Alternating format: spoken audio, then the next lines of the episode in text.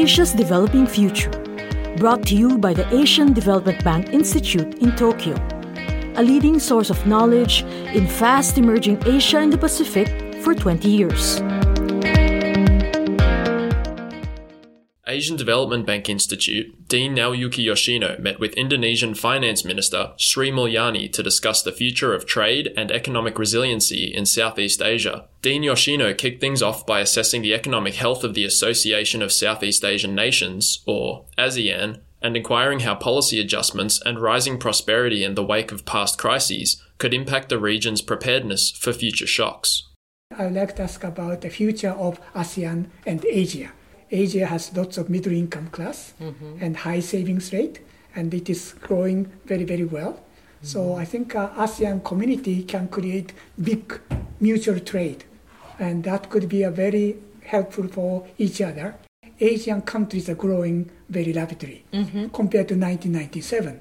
1997 savings rate was very low, right. and foreign capital came in, yep. went out. Mm-hmm. But now you have lots of savings within Asia. Mm-hmm. Secondly, middle income classes are growing. growing. Then it is the engine of aggregate demand. Mm-hmm. If that can be combined mm-hmm. within Asia, I mm-hmm. think uh, we can also develop ourselves yeah. rather than relying too much on Europe or United States. ASEAN and East Asia, I think, learned a lot from the ASEAN crisis 97 98. Uh, I think at that time many ASEAN countries growing very rapidly, but through what they call it borrowing, saving from abroad, uh, they are importing capital, uh, and at the same time then uh, they actually combine with their currency policy, which is relatively fixed, creating vulnerability. I think that was each country have their own thailand have their own problem south korea indonesia or even malaysia. But it's uh, this combination of their own domestic problem combined with the capital inflow and current account deficit uh, uh, while their exchange rate relatively fixed that create a recipe of disaster. At some point you cannot afford to do that. Since asean uh, financial crisis 97 98 many of the asean countries learn the hard lesson from this crisis you mentioned about the saving rate improve. They also accumulated reserve more in order to create the first line of defense buffer for them.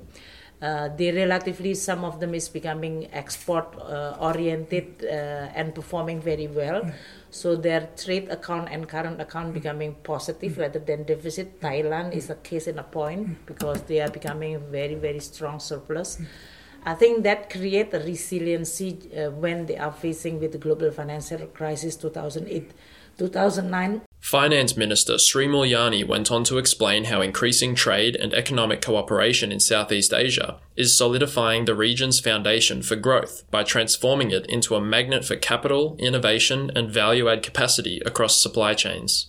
But you are right that East Asia or ASEAN in general is actually becoming a community, economic community, who has a very, very strong and uh, potential, powerful potential uh, to become the uh, economic uh, zone or community itself. Saving rate relatively increased. Uh, manufacturing and economic transformation is also is actually being very very impressive.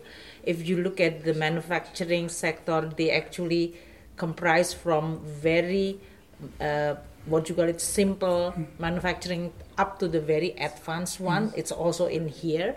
So the technology innovation capital saving i think they are all very much uh, relatively abundant. So with that I think the ASEAN definitely can have the ability to withstand mm. if the global environment is mm. not going to be uh, favorable. Mm. They have the middle income class which is growing. The reduction on the poverty is the most, the fastest is in ASEAN also. So this is a very, uh, what you call it, a s- strong, resilient, and also the most important, relatively safe and uh, peaceful. And that's why we do hope that we are not going to be a region in which uh, the peaceful environment, mm. which become the foundation for the prosperity and economic progress, uh, is going to be continue maintained by this region. Finance Minister Sri Mulyani also noted the progress of policy collaboration in Southeast Asia to mitigate volatility. With that, uh, there are a lot of possibility. We started with the Chiang Mai initiative, mm. as you remember, mm. ASEAN Plus 3. Mm. These are all the initiative in which we want to create mm. the regional uh, safety net, financial safety net, using our own currency. Uh, and uh, I think the initiative by many central banks to do many bilateral swap is the uh, move in the right direction.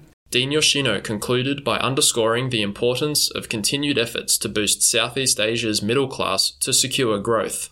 I think, as you said, political stability is very important.